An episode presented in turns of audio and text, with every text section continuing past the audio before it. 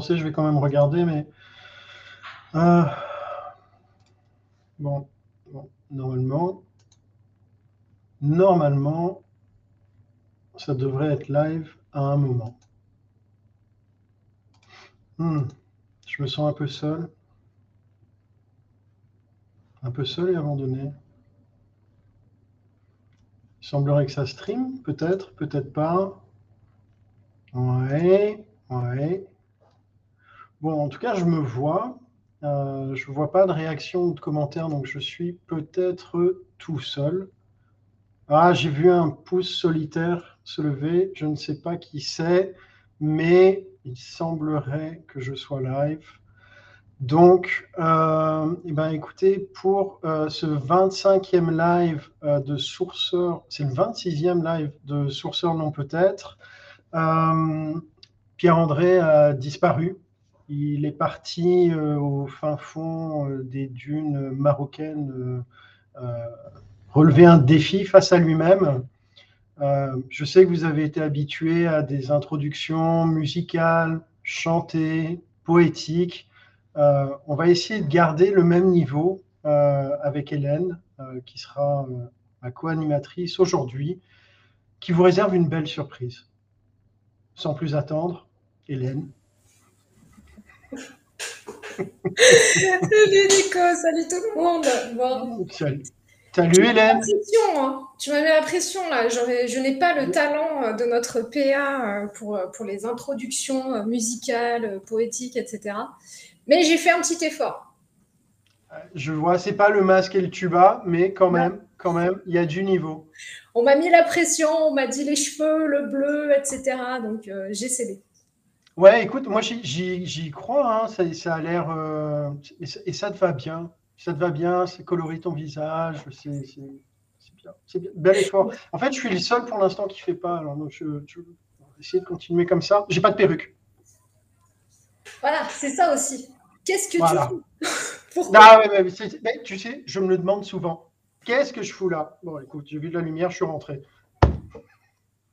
Non, écoute, euh, ravi, euh, ravi de t'avoir euh, aujourd'hui comme co-host pour bah, parler de l'organisation personnelle, qui est quand même un sujet important, parce que en tant que recruteur, sourceur, en équipe ou en solo, on peut vite, vite se faire déborder par 10 milliards d'activités euh, voilà, qui sont euh, toutes plus ou moins productives et efficaces.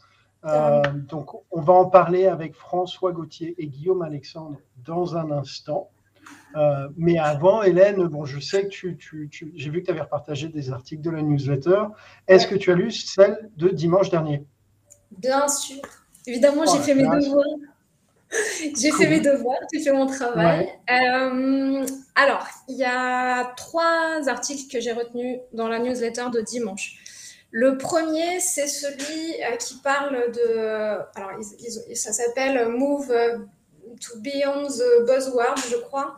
L'idée de dire en fait que le sourcing euh, repose peut-être encore trop souvent sur le mot-clé ou le petit mot, le buzzword qui va bien. Et euh, les exemples sont hyper parlants pour moi qui étais euh, recruteuse tech, euh, où effectivement, quand tu comprends pas, quand tu comprends rien, tu récupères une fiche de poste et tu sais, tu stabilotes les mots-clés qui vont bien en te disant, ah, avec un peu de chance, je vais les taper dans ma barre de recherche et puis je vais sortir tous les CV où il y a exactement les mêmes mots-clés. Sauf que tu vois très vite que ça suffit pas. Et que, tu sais, tu es, hyper content quand tu as trouvé le, CV qui va bien, tu le montres à un manager ou à quelqu'un, et la personne en face te dit Ah non, mais c'est pas du tout ça. C'est pas ça que je cherche. Genre, pas du tout. un gros moment de solitude, tu vois, le truc où tu dis Mais pourtant, euh, c'est bizarre, il y a exactement les mots-clés. Comment ça se fait que c'est pas ça?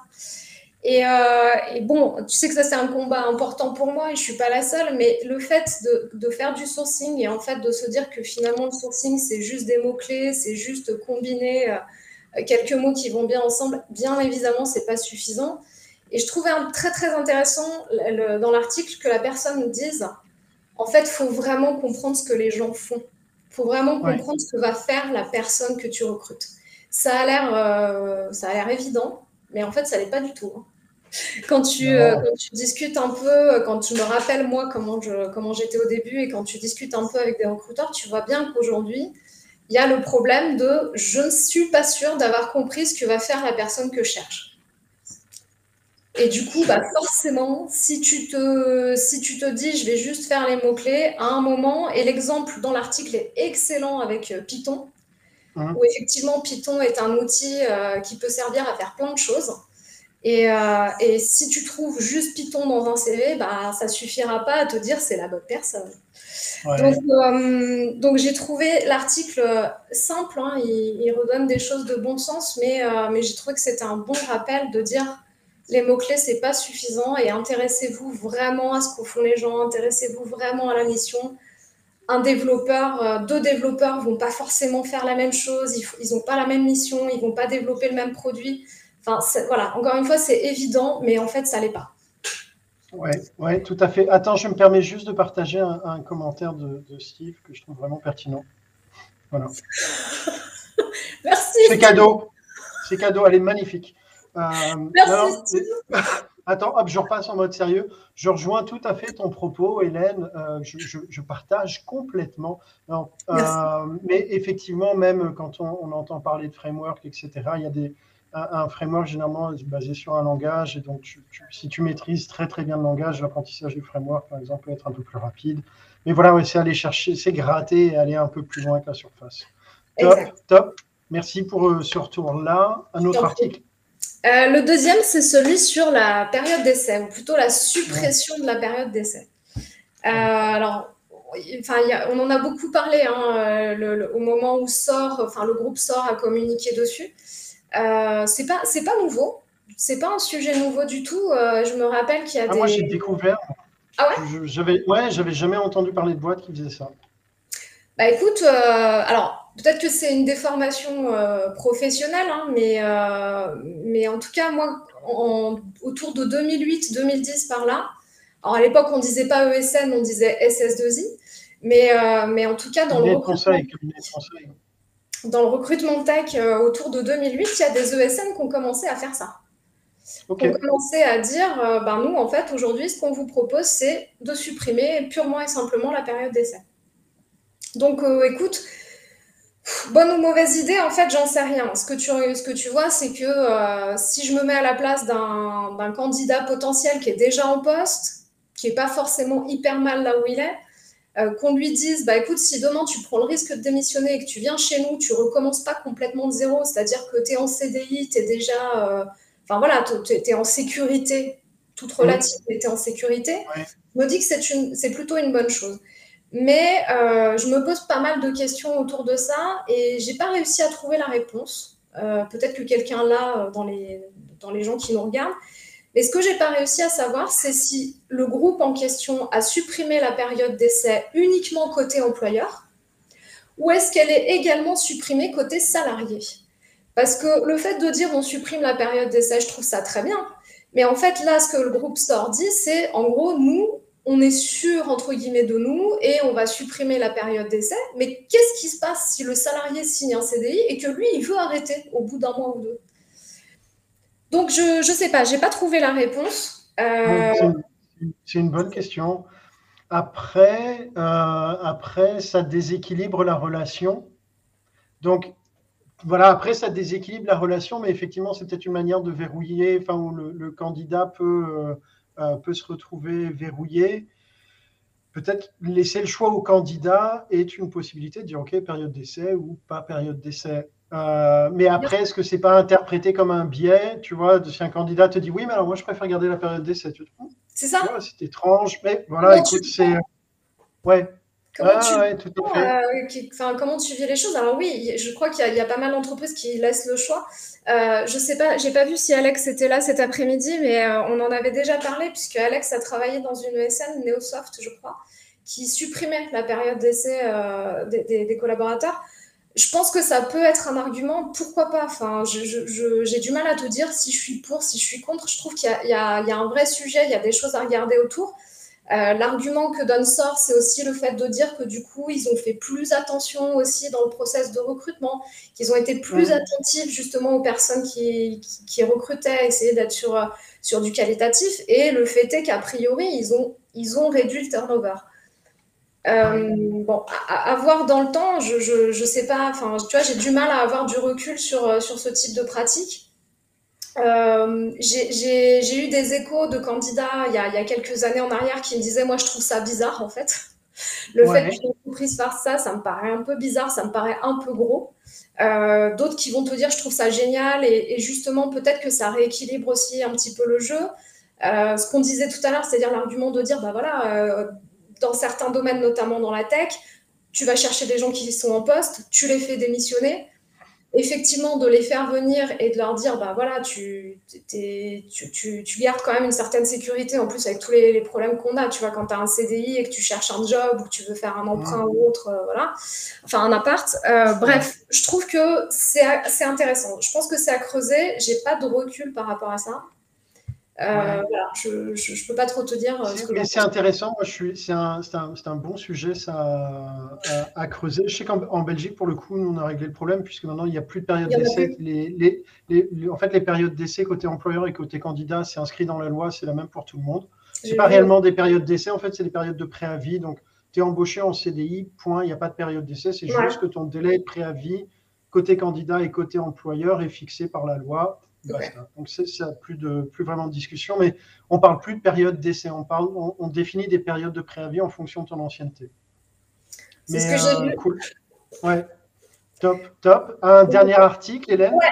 Le dernier, c'est euh, c'est le zéro turnover de chez Flowplay.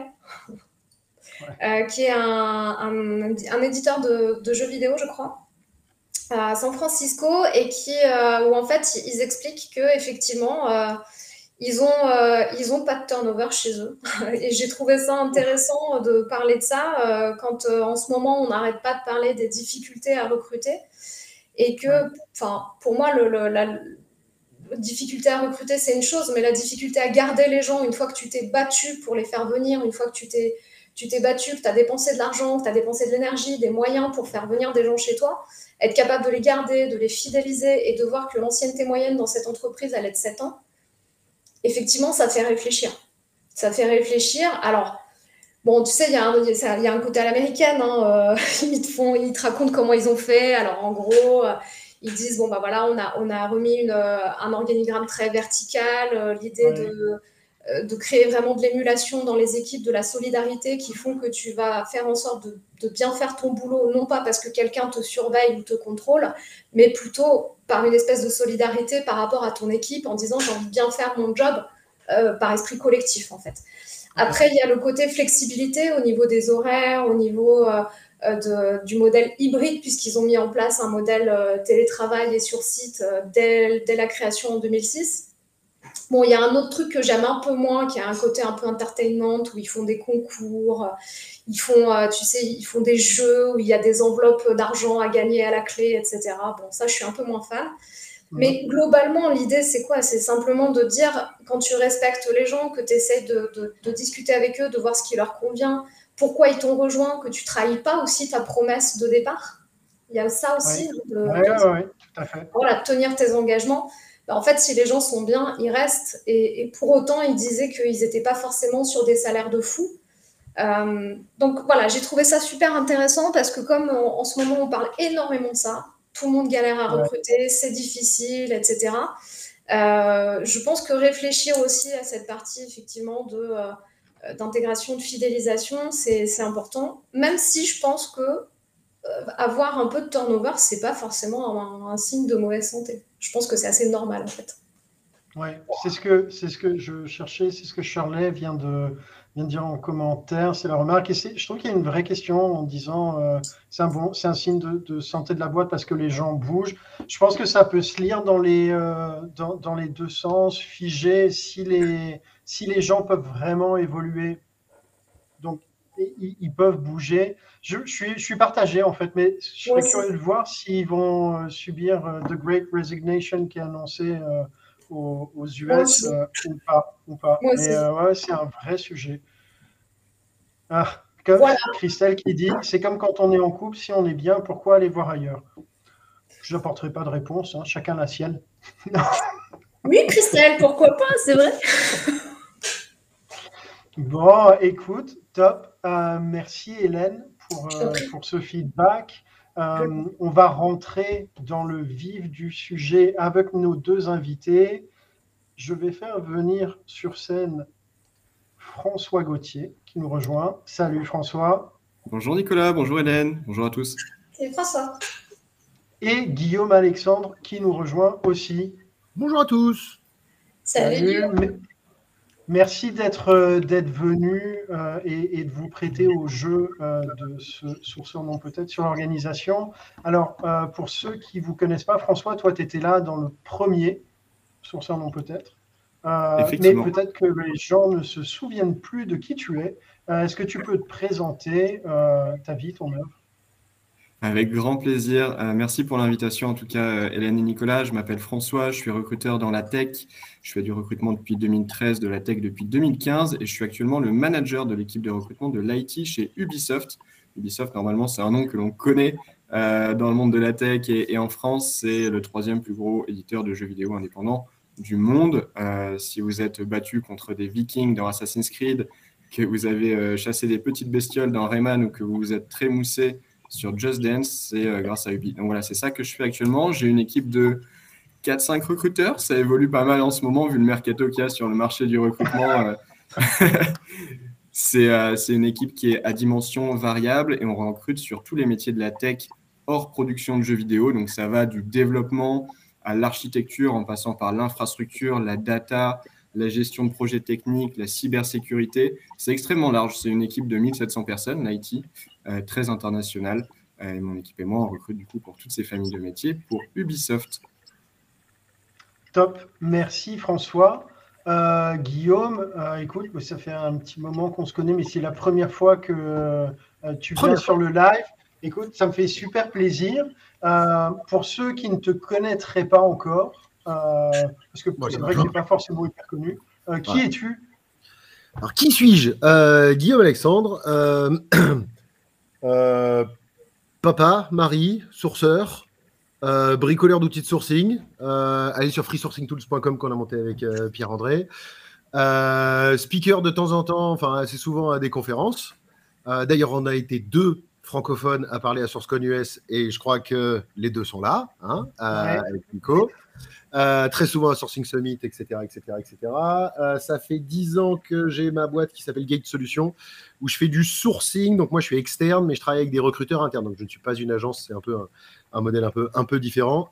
je fais du pur sourcing, je fais de la formation en sourcing, euh, je forme plein de gens un peu partout.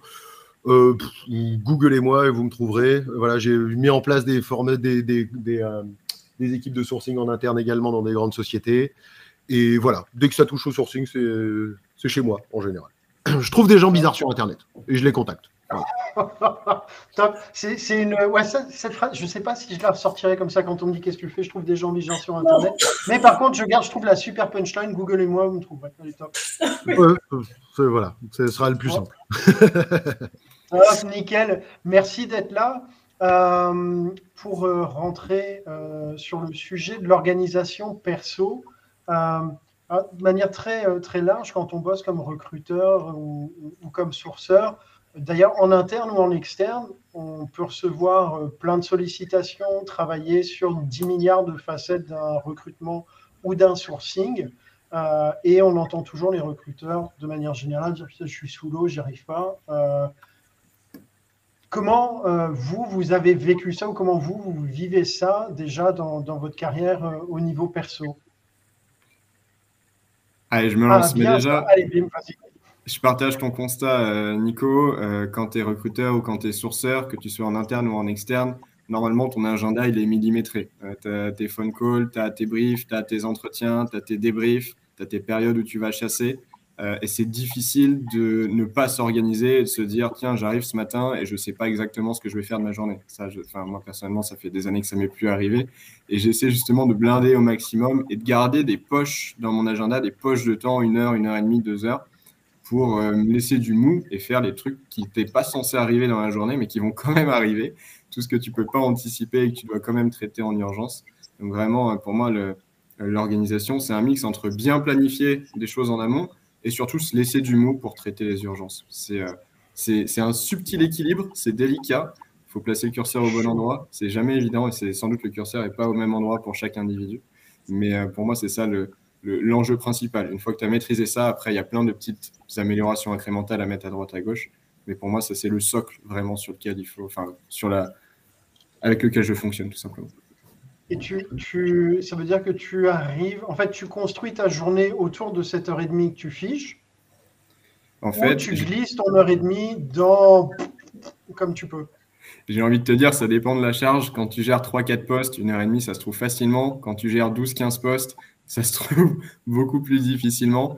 Donc, des fois, c'est des blocs d'une heure et demie où tu sais que tu vas tout faire. Euh, traiter tes mails, traiter les CV en retard, caler les entretiens que tu n'as pas réussi à caler en début de semaine, tu vas les caler maintenant. Euh, traiter les urgences avec ton équipe. Hein, ça, en plus. C'est pas de l'urgence, hein, C'est le genre de truc que tu es censé faire à la journée. Et puis, en fait, quand tu les fais pas pendant 2-3 jours, ça devient une urgence. Donc, faut pas laisser les choses s'accumuler dans le temps. Donc, ouais, c'est plutôt, c'est plutôt comme ça que ça fonctionne. J'essaie soit bloquer du temps, soit, dépendant, dépendamment de la charge, trouver du temps euh, dès que c'est possible. Mais il y a des activités pour lesquelles tu peux pas trouver du temps. Typiquement, le sourcing, tu peux pas trouver du temps. Il faut que tu bloques du temps. Si tu prends pas le temps de le faire, il va pas se faire tout seul, de toute façon. Donc, c'est un peu, le, un peu la philosophie. Une heure, 40 minutes, une heure, tu fais pas grand-chose. Exactement. Si tu ne bloques pas une heure et demie, deux heures, dans les bonnes conditions pour le faire, il y a peu de chances que tu sois vraiment efficace sur cette activité. je confirme. Guillaume, toi, c'est quoi ton, ton retour d'expérience là-dessus? Moi, j'ai passé euh, allez, 12-13 ans à courir après le temps et à être euh, complètement sous l'eau et à vivre sous l'eau parce que dès que quelque chose arrivait, il fallait que je m'en occupe et puis c'est tout était important. J'ai pris pas mal de recul depuis quelques années, pour être très franc. Euh, je, rejoins à 250% François. Le sourcing est un truc sur lequel il faut se bloquer du temps. Moi, je me bloque des demi-journées. Pendant ces demi-journées-là, ne m'appelez pas. Enfin, envoyez-moi autant, autant d'emails que vous voulez, mais je n'y répondrai pas. Je, en fait, je me suis aperçu de quelque chose d'assez simple, en tout cas pour moi en tant qu'externe il n'y a pas grand-chose qu'il faut gérer à la seconde, au final. Euh, le monde ne s'arrête pas. Déjà, je pars d'un principe simple, c'est que le, recrutement est le problème des managers, donc c'est leur problème à eux. Euh, moi, je suis là pour les aider et pour aider à le résoudre, mais une heure ou deux va pas changer le monde. Je comprends que eux soient des gens très importants et ils ont l'habitude que tout le monde leur réponde. Bah, pas moi. Voilà. Euh, parce que sinon, je suis pas efficace, parce que sinon, j'y arrive pas. Euh, ma vie est une to-do list. Euh, mon téléphone et j'en ai des centaines de to-do list que je refais tout le temps. Et je note ce que j'ai à faire, c'est-à-dire dès que quelque chose arrive, ça rentre dans la to-do list. et dès que j'ai le temps de m'en occuper, je décale la, voilà, je la, décanille et je m'en occupe vraiment. Mais j'ai énormément appris à dire non, à dire plus tard, ou à tout simplement ne pas répondre. Et en fait, je me suis aperçu d'un truc simple, c'est que je pensais que ça serait la fin du monde de ne pas le faire. Et en fait, limite, on est presque plus respecté. Euh, parce que, parce que voilà, les gens savent que je suis occupé et je pense que tout le monde est occupé. Et voilà. Et en fait, les gens, ils arrivent à attendre. Euh, et donc, oui, ça prend un peu de recul. Ça a pris euh, une thérapie pour moi hein, pour y arriver, hein, clairement. et de comprendre qu'il y a des priorités dans la vie que le boulot en est une, qu'il y a d'autres priorités au niveau perso également, et qu'il faut savoir euh, prendre le temps de gérer les choses, et qu'au final, on en fait presque plus. Voilà, quand on est efficace dans ce qu'on fait. Mais, euh, mais pour le sourcing, ce qui est clair, c'est que euh, il faut bloquer du temps. Il faut se bloquer des plages horaires, et, et, même si ça sonne, même si les emails ils arrivent, les emails ils s'arrêtent jamais. un petit détail qui a changé ma vie, ça, avoir une montre connectée, c'est-à-dire que plutôt que de. Je reçois peut-être 200-300 notifications par jour. Euh, avant le fait que ça sonne, j'avais envie de regarder ce que c'était. Maintenant, j'ai ma montre, ça arrive, je vois que c'est pas important, je passe à autre chose. Et je gérerai plus tard. Et donc maintenant, j'ai beau être en Suisse et adorer les belles montres. Euh, j'ai une télécommande de smartphone à mon poignet. Et, et, ça, ça a pas mal changé ma, façon de voir les choses. Putain, alors c'est hyper, hyper complet ce que tu dis. Ça me donne envie de réagir sur plein de trucs. Il y a un côté travail perso, donc vraiment travail sur soi, d'arriver à, trouver l'équilibre dans l'importance qu'on accorde aux événements qui arrivent, s'ils sont des priorités ou non. Euh, et donc l'investissement et l'énergie que ça te coûte euh, d'y répondre tout le temps en simultané, genre répondre à un mail dès qu'il arrive, ou arriver à attendre et à dire, euh, et, à dire non, écoute, plus tard je fais autre chose. je serais curieux de savoir comment, ont vécu tes, comment tes clients ont vécu ça au, début, quand tu leur as dit non, mais écoute, ben là en fait j'ai sourcing, je peux pas. Il y a ça. Et euh, sur le côté euh, montre connectée, alors là, je, suis un béotien, je n'en ai pas. Je n'ai même pas de montre, en fait, pour être honnête.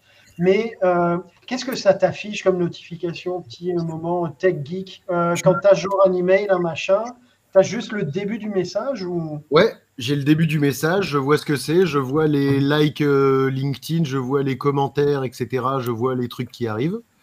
Euh, et je vois le début et je m'aperçois tout de suite si c'est quelque chose d'hyper important euh, ou pas. Et en fait, euh, mon téléphone a été en silencieux depuis 3 ans, 4 ans. Et il est jamais en autre chose que silencieux. C'est-à-dire tu n'entendras jamais mon téléphone sonner. Donc mon téléphone, il me dérange beaucoup moins. il m'interrompt moins. Donc ça sonne sur mon poignet, mais j'ai appris à l'ignorer moi-même et à le regarder d'un coup. Puis après, elle est vachement bien celle-là. Tu, va en arrière, tu as toutes tes notifications, puis tu regardes les 4-5 notifications que tu as, puis s'il y a un truc urgent, là, tu regardes, mais tu, sur les, j'en gère, euh, j'en gère une sur 30. Voilà. Donc il va falloir euh, qu'on ne va pas faire de pub, mais il faudra qu'on en discute euh, en off. je suis tu, tu m'as teasé. Alors, un, exemple simple, pas chez la pomme. Voilà, mais pour ceux qui me connaissent, ils savent que je suis anti-pomme. Voilà, j'aime les fruits, mais pas la pomme. Donc, non, pas la pomme. Voilà. Pas la pomme. Ok. Euh, Ok, donc se réserver du temps, savoir faire un peu de pushback en disant je suis pas dispo. Ça, c'est les premiers, euh, les, premiers steps, en tout cas pour au moins essayer de reprendre la maîtrise de son temps. Donc ça, on est sur la notion de maîtrise et de plus être soumis en fait à toutes les, les poussées extérieures. Euh, question suivante, c'est alors, on, a parlé dans, un commentaire où j'annonçais là de la matrice d'Eisenhower, tu sais, très urgent, important, pas urgent, pas important, etc. Et, c'est ce que tu, disais aussi, Guillaume. Tu disais, j'ai un truc qui arrive, bim, je le colle dans ma to-do list. Le truc, c'est qu'à un moment, une to-do list, ça devient un truc de ma boule, ça devient Wikipédia, quoi. Euh, comment structurer comment structurer sa to-do list et par la suite donc structurer son temps? Ou alors est-ce que tu structures ton temps et ensuite ta to-do list? Je structure mon temps, ça s'affiche dans ma, enfin ça rentre dans ma to-do list et le soir, euh, en fait le soir avant de me coucher, je fais le clean et je sais où je vais aller le lendemain. Voilà. Euh, et le lendemain, je fais ce que je dois faire. Voilà. Et je je prends la décision de le faire, de pas le faire, de le repousser encore ou de le garder. Et voilà. Et justement avec la matrice d'Eisenhower, de dire tout ça c'est rentré voilà. Qu'est-ce que je dois gérer demain matin? Qu'est-ce que je dois gérer plus tard Et qu'est-ce qui peut continuer à attendre? C'est-à-dire qu'est-ce qui va rester un petit peu de temps? Et, euh, comme je disais euh, tout à l'heure quand on était en off, après, il y a des trucs qui sont extrêmement chiants à faire. Euh, et je me réserve de temps en temps où je me bloque une demi-journée, voire une journée, pour me taper ma compta, la TVA, les trucs comme ça, que je, qui de toute façon, sinon, voilà. Il te le rappelle. Voilà, j'ai appris à force d'avoir des rappels de TVA qu'au bout d'un moment, de toute façon, enfin voilà, avait que la mort et les impôts qui étaient inéluctables dans la vie. Euh, donc, euh, donc ça va arriver, ça ne ça va pas s'en aller. et, et j'ai beau le repousser, ça servira à rien. le faire tout de suite, c'est juste pas dans ma nature et j'y arrive pas. par contre, dire tiens, tel jour ou tel après-midi, etc., je ferai ça et je vais le faire. J'ai pas envie. Hein quand j'y vais. Et je sais que ça va être une journée horrible. Euh, enfin, horrible pour moi, en tout cas. Euh, mais, euh, mais bon, au bout d'un moment, on n'a pas le choix. la matrice d'Eisenhower, c'est vraiment un truc qui m'a fait réaliser que j'étais pas obligé de tout faire. le jour où tu comprends la matrice d'Eisenhower et que tu essaies de l'appliquer à ton quotidien dans ton travail, tu te rends compte qu'il y a la moitié des sollicitations pour lesquelles tu es poké à droite à gauche qui sont des sollicitations qui ne sont pas pour toi. Parce que si c'est ni urgent ni important, tu ne vas pas le faire. Tu vas juste décider de ne pas le faire et c'est OK. Et si c'est. Euh, c'était quoi? C'était pas urgent mais important, tu peux le déléguer. Et en fait, déjà, ça veut dire que tu as une sollicitation sur deux que tu vas prendre sur tes épaules, dans ton assiette, comme disent les, nos amis québécois avec lesquels je bosse beaucoup, euh, et puis une sollicitation sur deux qui ne va pas aller dans ton assiette, en fait. À partir du moment où tu comprends ça, déjà, ça t'enlève un poids énorme euh, des épaules de te dire de, il faut absolument que je fasse tout, il faut absolument que je réponde à toutes les notifications. Il y a le FOMO, le Fear of Missing Out, qui est énorme, je pense, quand on est euh, salarié dans le monde du service ou indépendant dans le monde du service, tu es notifié en permanence de tout. Et je suis exactement comme Guillaume, mon téléphone, il est en mode nuit depuis des années. Euh, sur mon écran d'accueil de téléphone, il n'y a jamais une seule notification. parce que les notifications, elles arrivent Rien, rien à part les SMS parce que c'est le seul truc auquel je réponds, euh, euh, on va dire, dans les 2-3 heures. Mais j'ai pas les notifications Messenger, j'ai pas les notifications Twitter. J'ai supprimé un certain nombre de réseaux sociaux pour être le moins sollicité possible. Et quand je bosse, mon téléphone, il est euh, écran contre le bureau à 3 mètres de moi ou alors derrière mon écran d'ordinateur pour pas que je le vois. Comme ça, j'ai pas la tentation d'aller dessus. Donc en fait, en termes d'organisation, il faut aussi hacker un petit peu son cerveau et se dire, je sais quelle est ma faiblesse, je sais qu'au bout de trois quarts d'heure, une heure de sourcing, où je vais aller chercher mes devs Python et je vais me bouffer que des mecs machine learning, alors que moi, je veux des mecs qui font du Django, je vais en avoir marre et je vais vouloir scroller sur Instagram, et puis je vais me dire, je fais juste deux minutes, et puis un quart d'heure après, je suis encore à regarder les mecs qui font du snowboard. Euh, je, sais que je perds ma productivité, et du coup, je coupe complètement toute source de distraction. J'écarte le téléphone, j'ai même une petite appli, une extension Chrome sur mon navigateur qui m'empêche d'aller sur des pages qui aspirent mon temps, genre euh, Twitter. Comment, comment ça s'appelle? Je suis intéressé, moi. De... C'est un petit peu vulgaire, mais ça s'appelle Go Fucking Work. Ah, c'est bien. Oui, c'est vulgaire. vraiment chouette. Entre nous, il y a Go Fucking Work.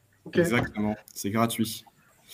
Ah, je, suis, je, suis, impressionné. Hein. Juste Nico, enfin, par rapport à ce que disent Guillaume et François, tous les deux en fait parlent quand même de l'importance d'avoir une discipline d'être capable à un moment de ne euh, pas céder justement à, enfin, aux notifications, aux appels extérieurs. Et ce que je trouve moi difficile personnellement, parce que ça me parle beaucoup ce sujet euh, en ce moment, on en parlait hier, Nico, euh, mais c'est aussi la difficulté parfois à, en fait, à devoir arbitrer entre des choses qui sont prioritaires justement pour les autres, mais qui ne le sont pas pour toi, et où ils ont finalement le sentiment euh, justifié ou pas, que tu es la seule personne à pouvoir faire cette chose et à pouvoir la faire vite. Et, cette difficulté, aujourd'hui, moi, je suis un peu confrontée à ça, justement, à cette difficulté, en fait, de d'arbitrer en disant, OK, je comprends ton urgence, mais ça n'est pas la mienne, ce qui ne signifie pas que je ne vais pas le gérer et que je ne vais pas bien le gérer, mais c'est pas tout de suite. Et ce mm. côté-là, d'avoir cette discipline-là, chapeau, parce que moi, j'y arrive pas. Ouais, mais je, je, attends, je, je dis pas que je reste pas l'esclave de mon téléphone. Euh, voilà, soyons réalistes. Euh, ce que fait François, je dis bravo, je dis, je sais, il faut le faire, il faut tout ça. Non, j'aimerais, mais je, reste. Enfin, si ma femme écoute un jour ce truc et que je dis non, moi je gère le téléphone très très bien, je vais me hurler dessus. Parce que voilà, elle, elle considère qu'on a une relation à trois, elle, moi et mon téléphone. Donc, euh, c'est, vrai que c'est, euh, assez compliqué. Non, un autre truc qui, qui m'aide moi beaucoup, alors je sais pas si c'est dans l'organisation de mon temps ou juste, c'est que je ne sais pas comment font les gens. J'ai formé des gens récemment qui sourcent avec un écran. Je suis incapable. Moi, j'en ai trois. Donc, je vous ai là et puis j'en ai deux autres sur les côtés. Euh, mais au moins deux est, la, est le minimum de la base. Euh, sinon, j'y arrive pas. Sinon, je perds en productivité un truc de dingue et je perds en termes de temps. Et j'ai toujours euh, voilà, un LinkedIn qui tourne, un truc comme ça, et où il y a des choses qui tournent d'un côté, les trucs que je fais et tout. Mais, mais, mais travailler sans, trois, sans au moins deux écrans, je sais pas comment les gens font. D'ailleurs, même quand je suis dans le train, je suis frustré et je, je, galère. Hein. Moi, je ne sais pas travailler, je sais pas, enfin, en tout cas, sur la, partie sourcing, faire ça sur un laptop je me sens amputé, quoi. C'est trop petit, j'arrive pas. Il faut un autre écran à côté, au moins. Bah, de toute façon, tu sens que les devs de LinkedIn, quand ils ont conçu l'interface recruteur, ils l'ont conçu sur des écrans qui font 50 pouces. Parce que quand tu essaies d'ouvrir LinkedIn recruteur sur un laptop avec un écran de 12 pouces, je suis désolé, mais tu vois rien. Et la plupart des devs qui font des ATS aussi, pour avoir bossé dans une boîte qui produit des ATS, utiliser un ATS sur un petit écran de petit laptop, c'est pas possible. Moi, personnellement, j'ai minimum deux écrans. Et encore, j'ai des écrans qui sont splittés en deux pour avoir plusieurs fenêtres. Tu as ton Excel, ta boîte mail, ta messagerie, ton LinkedIn, etc., etc. Et euh, moi, je, recreuse, euh, François, sur ce que tu disais, parce que j'étais vraiment impressionné. Moi, je ne pourrais jamais montrer mon, écran de téléphone et dire, non, je pas de notif. Euh, tu, mets, tu mets tout en pool. C'est-à-dire que tu n'as pas de notification qui arrive en, en push, genre tes LinkedIn, Facebook, Twitter, machin. C'est vraiment toi qui fais la démarche d'aller chercher. Exactement. J'ai les petites. Moi, je suis assez fan de la marque à la pomme, euh, Guillaume. Donc là-dessus, on, diffère. J'ai ah, les petites pastilles quand j'ouvre, que je déverrouille mon téléphone et que je balaye d'un écran à l'autre, je vois que j'ai des notifications sur les applis. Euh, mais je l'ai jamais sur mon écran verrouillé. Euh, et du coup, ça, quand je check l'heure, genre quand j'ai pas de montre et que je check l'heure, je suis pas tenté de déverrouiller mon téléphone pour aller voir ah bah tiens qui m'a envoyé un DM sur Twitter, à qui m'a écrit sur LinkedIn, etc. Et je pense en fait cette rigueur, je, te rassure, je l'ai que dans le travail. Euh, quand c'est le week-end et que je travaille pas, je peux passer euh, une heure sur Instagram à scroller dans le vide jusqu'à avoir l'impression d'avoir vidé Internet. Euh, mais dans, le travail, il y a un moment, j'étais obligé de le faire. J'ai cumulé salariat et freelance pendant un peu plus d'un an. Et en fait, quand tu fais toute ta journée de travail à la maison pendant le Covid, que tu manges le soir, tu as fini de manger, il est 21h, 21h30 et tu dois t'y recoller pendant une heure et demie ou deux, si tu n'as pas un tout petit peu de rigueur et que tu ne te mets pas en place des, des, des process, des méthodes, des frameworks pour pas laisser ton cerveau divaguer, parce que quand tu as déjà bossé 8 ou 10 heures, bah, tu as quand même très envie de faire autre chose et de couper le cerveau ou de te, coller devant une série ou simplement être couché. En fait, si tu ne mets pas un tout petit peu de rigueur à ce moment-là, bah, tu te rends compte que tu n'avanceras pas sur ton projet, ton projet indep. Alors depuis, les choses ont changé, je suis full salariat, etc. Mais j'ai gardé certains éléments de cette rigueur que je m'étais imposé à un moment parce qu'il fallait que ça avance. Quoi. Et si tu veux que ça avance, il faut être, faut, être suffisamment dur avec toi-même pour te permettre d'atteindre tes objectifs et suffisamment euh, fluide et relax pour te dire que bah, quand tu bosses pas, tu bosses pas. Euh, et, ton cerveau du boulot, tu l'as laissé au boulot et puis tu reprends euh, tes habitudes de, de, gratification instantanée, de like, de scroll à l'infini. Qu'est-ce que c'est bon de jamais atteindre le bas d'Internet? Euh, ah, Il n'y a, que des punchlines, c'est ouf. Qu'est-ce que c'est bon de jamais atteindre le bas d'Internet? C'est dingue je crois que je vais faire un transcript et je vais sortir les punchlines. Parce que là, je suis. Mais c'est euh, vrai ce que tu dis. C'était un bout de discussion que j'avais avec euh, Pierre-André où on parlait là, de ce qu'il est en train de faire, son truc de ma boule, euh, d'aller courir un marathon par jour pendant une semaine dans le désert. C'est qu'à un moment, ça t'impose une discipline et qu'effectivement, quand tu sources, déjà, tu as besoin d'avoir une discipline, une rigueur, une structure. Et bon, quand tu commences à accumuler emploi, freelance, etc., euh, c'est hyper important. Une question, et là c'est vraiment de ma curiosité, euh, François, zéro inbox ou pas? Non, euh, j'ai une règle, c'est jamais plus de 50 emails à traiter dans mon inbox. Et sur les 50, il y en a 5 ou 6 qui ont des petits drapeaux rouges que je sais que je dois traiter dans la journée. Le reste, c'est des trucs qui sont ongoing et que je vais traiter et que je vais après archiver. je supprime quasiment rien, j'archive tout. Euh, et euh, c'est pas zéro inbox, mais c'est 50 euh, inbox, un truc comme ça. Ok, ok. Et toi, Guillaume, est-ce que tu as la même rigueur Moi, j'ai 4608 dans mon inbox, si jamais tu veux savoir. non lu Ouais, ouais, ça doit être des non lus, je pense. Ah, ah oui, non, sinon dans l'inbox général, il y en a 26 246. en fait, je, je, travaille à la. Non, mais j'ai une manière de fonctionner qui est. Euh, je travaille sur un poste, je sais exactement ce que j'ai à faire sur chaque poste. C'est ça qui est important. Euh, c'est-à-dire que j'ai pas genre cherche des Java à Paris. Tu vois ce que je veux dire? C'est jamais, jamais, jamais ça. C'est va dans tel endroit, fais ceci, fais cela. Je travaille en agilité, donc j'itère à chaque fois et je sais exactement où je dois aller. Je sais ce que j'ai à faire et lorsque c'est fait, c'est fait. Donc, euh, moi, j'ai besoin d'avoir quelque part tout l'historique. Parce qu'en fait, je n'ai jamais compris le Zero Inbox. Je ne sais pas comment font les gens. Je pense qu'ils ont 50 millions de, de, de, dossiers sur la gauche. Euh, moi, moi j'ai fait un Zero Inbox. J'ai besoin de l'historique de, tout de tous mes mails. Tu vois ce que je veux dire? Et comme, en fait, pour moi, le, pour moi avoir plus, des milliers de dossiers sur la gauche, ça revient exactement à des tags dans un ATS. C'est-à-dire que quand tu tags quelqu'un dans un ATS, pour moi, c'est comme une pharmacie chinoise. Tu vois C'est-à-dire que tu rentres dans une pharmacie chinoise, tu as des millions de tiroirs, les gens rentrent les gens dans des tiroirs. Dès que quelqu'un arrive, il crée un nouveau tiroir pour son propre truc. Tu sais plus ce qui est rangé dedans. Et en plus, tu travailles sur une donnée dynamique. Le mec, il a été boulanger et tu l'as rangé dans la case boulanger. Et après, il devient électricien. Et jamais tu iras chercher un boulanger dans la case électricien. Donc, ranger mes mails dans des, dans des dossiers, je ne saurais même pas par où commencer. Je ne saurais même pas comment le faire. J'ai ma barre de recherche en haut qui est très bien fait, merci monsieur Google. Euh, je tape les mots-clés et même mes mails d'il y a 10 ans, ils remontent. Donc euh, voilà. Par contre, tous les trucs, tous les mails qui sont des notifications, des machins, des trucs pas intéressants, ça, ça dégage. Voilà. Mais tous les mails sans soit peu d'intérêt, ils restent dans la box. Après, ils sont lus, donc euh, voilà. Et, mais je, sais qu'ils sont là, je sais qu'ils sont euh, accessibles si j'en ai besoin, et j'ai juste à taper deux mots-clés et je les récupère. moi, à l'époque où je pratiquais le Zero Inbox, c'était j'utilisais Outlook et euh, c'était une plaie. Et effectivement, le vrai challenge que je rencontrais, c'était d'arriver à créer une arborescence qui ait du sens. alors effectivement, ça veut dire que quand même, il fallait que je revoie assez régulièrement la structure et comment j'organisais euh, les dossiers. Mais euh, depuis que je suis passé euh, chez Google, effectivement, la barre de recherche ah, fonctionne bien. Hein. Voilà. Moi, c'est, je, en fait, je ne saurais pas par où prendre l'arborescence et comment le ranger, je pense. C'est marrant parce que quand tu es recruteur, tu as besoin de deux outils de base qui sont ta boîte mail et ton téléphone. A priori, avec ça, tu peux déjà commencer à faire du recrutement. Moi, quand j'ai commencé à faire du recrutement, mon premier poste en recrutement en stage euh, il y a 6-7 ans déjà de ça, euh, j'avais que ça. J'avais une ligne fixe et euh, une boîte mail. Et du coup, j'ai appris, appris le recrutement comme ça au départ.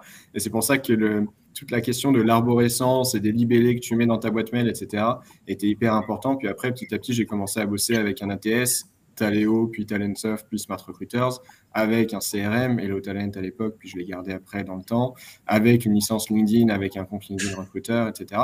Donc au, début, tu es, euh, un peu le, prolétaire du recrutement avec euh, ton téléphone et ta boîte mail, et du coup, tu essaies d'optimiser au maximum ta boîte mail.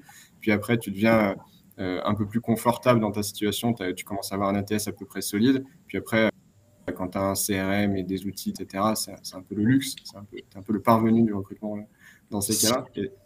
Si quelqu'un a le nom du développeur qui a développé la boîte, de, la boîte mail de LinkedIn Recruteur, oh je fais mal à sa famille. Tu même pas faire dossier, tu peux rien faire. Les trucs qui, qui a décidé que des, des gars allaient bouger tout seuls d'un statut à l'autre? Enfin, voilà. Et, et, à quel point est-ce que, enfin, tu vois, quand tu es sur LinkedIn normal, tu as du rich text, tu peux rajouter des emojis, les machins, les trucs. Non, sur un email. Alors déjà, quel est le nazi qui a décidé qu'on avait le droit d'envoyer que ah, le caractères Voilà. Mais pas 1900 caractères aussi sur un email. Pourquoi? Pourquoi 1900, pas 2000 Pourquoi, pourquoi on t'interdit avec le prix que tu... Enfin bref. Tu connais Orangina Rouge? Ah oui, c'est ça. Voilà. Parce que c'est exactement ça. Je, voilà. Mais oui, euh, la partie qui me pose le plus de problèmes dans l'organisation, moi, c'est la boîte mail de LinkedIn Recruiter. Quand tu gères 5, 6 postes en parallèle, 10 postes en parallèle, et que tout le monde te répond que les gars, pour une raison arbitraire, une fois ça bouge, une fois ça bouge pas, dans les contacted, machin, truc bidule, et qu'avant, tu pouvais customiser toi-même les étapes, et que maintenant, tu peux plus customiser les étapes, il faut que tu appelles le gars je, vais te dire, moi, pour l'inbound et pour l'outbound, à chaque fois, j'ai un outil complémentaire qui me permet de faire ce que l'outil natif ne me permet pas de faire. Sur LinkedIn, j'utilise pas les projets, j'ai un Excel pour suivre chacune de mes chasses, méthode de retour, est-ce qu'ils m'ont répondu, oui, non, est-ce qu'ils avancent en entretien, en propal, nanana. Parce qu'en fait, quand tu fais des séquences avec des relances, des exit messages, LinkedIn te flingue tes taux de retour parce qu'il a l'impression que tu contactes toute la Terre, alors qu'en fait, non, tu contactes les mêmes personnes pour avoir un reach qui est un petit peu meilleur. Donc, LinkedIn ne me permet pas de le faire, je le suis à côté. Et pour l'inbound, c'est pareil, je suis sur Smart. Smart Recruiters, quand tu gères deux, trois postes, ça va. Quand on gère une douzaine, comme je le fais actuellement, ça devient hyper compliqué parce que c'est pas visuel et que tu dois faire du reporting à tes managers toutes les semaines. J'ai un Trello à côté pour compenser le fait que Smart ne me permette pas de voir en un coup d'œil combien j'ai de profils dans le pipeline, à quelle étape, où est-ce qu'ils en sont, etc.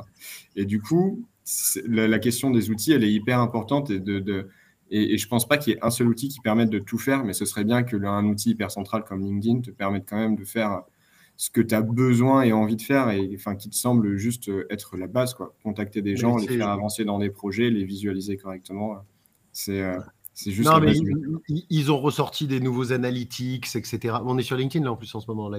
Euh, les nouveaux analytics. Donc si quelqu'un de LinkedIn écoute, hein, quand tu envoies deux messages parce que tu as envoyé un follow-up et que la personne te répond, tu n'as pas 50% de taux de retour, tu as 100%, la personne t'a répondu. Hein, je veux bien que vous continuiez à décompter un deuxième crédit parce qu'il faut gagner des sous, mais c'est 100% de taux de retour. Donc après, sinon, les analytics, ils sont défoncés. Mais euh, voilà. Mais il faut les faire à la main Non. Oui, mais c'est ça le problème, c'est que tu es obligé de. Moi, dès que quelqu'un me répond, je le... parce que j'ai réussi à customiser quand même les, étapes, je, je, le bouge moi-même à la main euh, et j'arrive à peu près à bouger les trucs, mais ça pourrait être. Euh, enfin. voilà. Ouais, ça pourrait être plus facile. Plutôt que d'avoir développé LinkedIn Stories qui vont arrêter maintenant parce que personne l'utilise, ils auraient pu passer leur temps à faire un truc bien. Mais bon. Ouais, il faudrait qu'on fasse un sondage là-dessus, non? Bon, allez, Ah oui euh, question... suivante. Euh, mais le, euh, François, toi, ton Excel, est-ce que tu le, tu le corrèles à ton Trello? Alors, je ne le corrèle pas à mon Trello, c'est-à-dire qu'une fois que, la... enfin, oui et non. Quand la personne m'a dit oui, ok pour un phone screen et qu'on a effectivement planifié le phone screen, j'entre une carte plus dans mon Trello parce que la rentre dans mon pipeline. Euh, mais sinon, non, je ne vais pas rentrer dans mon Trello toutes les personnes que j'ai contactées. Parce que si je contacte, je sais pas, je fais une première vague à 25-30 profils contactés, je ne vais pas créer 30 cartes à la mano dans le Trello si je les ai déjà dans Excel. Ok. Je me, je me demandais si ce n'était pas un truc qui pouvait s'automatiser avec euh, Zapier ou un truc comme ça. Tu vois, une case à cocher, bing, tu crées une carte dans un Trello avec la data de ton Excel. Mais je... C'est très, très probablement. À partir du moment où tu as une data rentrée quelque, quelque part, Trello, ils sont assez cool. Donc ça, c'est tout à fait le genre de truc qui pourrait être... Euh, ouais, tu fais ça avec un Google Sheet. Et... Ouais, ouais, ouais. ouais. Nico euh, Nico, il y, y, a, un message de Chloé qui dit Je n'ai pas la discipline de François, par contre, je mets des minuteurs pour tout ce que je fais. Et je trouve ça intéressant parce que moi, j'aimerais savoir si euh, Guillaume ou, ou, François ou Nico, je sais pas, est-ce que vous, est-ce que vous évaluez le temps que vous mettez à faire certaines tâches? Est-ce que vous chronométrez? Est-ce que vous, vous regardez combien de temps ça vous prend de faire telle chose ou telle chose? Ou est-ce que vous bloquez des, des, plages et vous dites là, je ne dépasse pas. Si j'ai pas fini, tant pis, je passe à autre chose. Enfin, comment vous gérez ça dans le temps, justement? Alors, je ne le fais pas consciemment. Euh, je chronomètre pas des choses consciemment. Par contre, je sais que euh, si je dois faire une cartographie euh, d'un marché et je me dis il faut que je contacte 15 personnes, suivant le marché, si je le connais déjà, je sais, je sais à peu près combien de temps ça va me prendre. Et du coup, je me bloque du temps en fonction. Et puis, le problème, c'est que si j'ai pas fini, c'est frustrant parce que, je sais pas, mon cerveau, il y a un truc ah, que j'ai pas réussi à débloquer, c'est euh, qui commence. Ah, 1, 2, 3, est-ce que tu m'as retrouvé? Oui. Est-ce que tu m'as retrouvé? Ouais. Ça y est, euh, petite, euh, petit, euh, petit, petit, souci de réseau. J'ai du mal à ne... accepter de ne pas finir quelque chose qui n'a aucun intérêt à être fini. typiquement, je me dis, bah, il faut que j'en contacte 15 cette semaine. Si j'en ai contacté 12 et qu'il m'en manque 3, ça va me frustrer et je ne vais pas me satisfaire d'en avoir contacté 12. Donc, il faut absolument. Ça, c'est un truc, je n'ai pas encore trouvé la, solution. Mais non, je ne me, je me chronomètre pas dans mes activités au quotidien. Par contre, quand je me bloque du temps, je me bloque du temps. Si je me suis bloqué une heure et demie pour sourcer, je ne vais pas passer une demi-heure à trier des CV. Je vais vraiment sourcer pendant une année. Ok. Moi, je me bloque des demi-journées. À un poste, une demi-journée. Et à la fin de la demi-journée, on voit où on en est. Et j'ai, euh, force de passer du temps avec des gens en Hollande, il y, a un truc en Hollande, ils disent route renour, c'est-à-dire good enough. C'est-à-dire, c'est suffisamment bien. Parce qu'en fait, tu peux toujours, en sourcing, aller plus loin. Tu peux toujours trouver le truc où le gars, où tu te dis, mais au bout d'un moment, tu as un poste. Combien il faut candidat pour remplir un poste? Il t'en faut un, statistiquement. Il n'y a qu'une seule personne qui aura le job. Donc, euh, tu peux toujours faire plus, tu peux toujours aller au-delà, tu pourras toujours en trouver d'autres. Surtout quand tu commences à bien savoir sourcer, tu peux toujours avoir des idées magiques qui vont dire Ah, je vais à droite, je vais à gauche, mais tu. Tu peux regarder sur un truc de surfing s'il n'y a pas un mec qui est euh, data scientist. Tu as perdu une heure. Exactement. Euh, et euh, c'est ouais, c'est une des raisons pour lesquelles j'ai fait une formation, c'est parce que j'adore les gens en conférence qui t'expliquent comment trouver un mec en 5 heures sur Instagram. Et si à la fin tu t'aperçois que le mec était sur ton ATS, tu as quand même flingué 5 heures de ta vie qui servent à rien. Mais euh, c'est hyper important de savoir quand est-ce que ça va là, c'est bon. en fait, je pense que c'est peut-être une histoire de confiance aussi. Je de pense se dire, question de confiance en soi.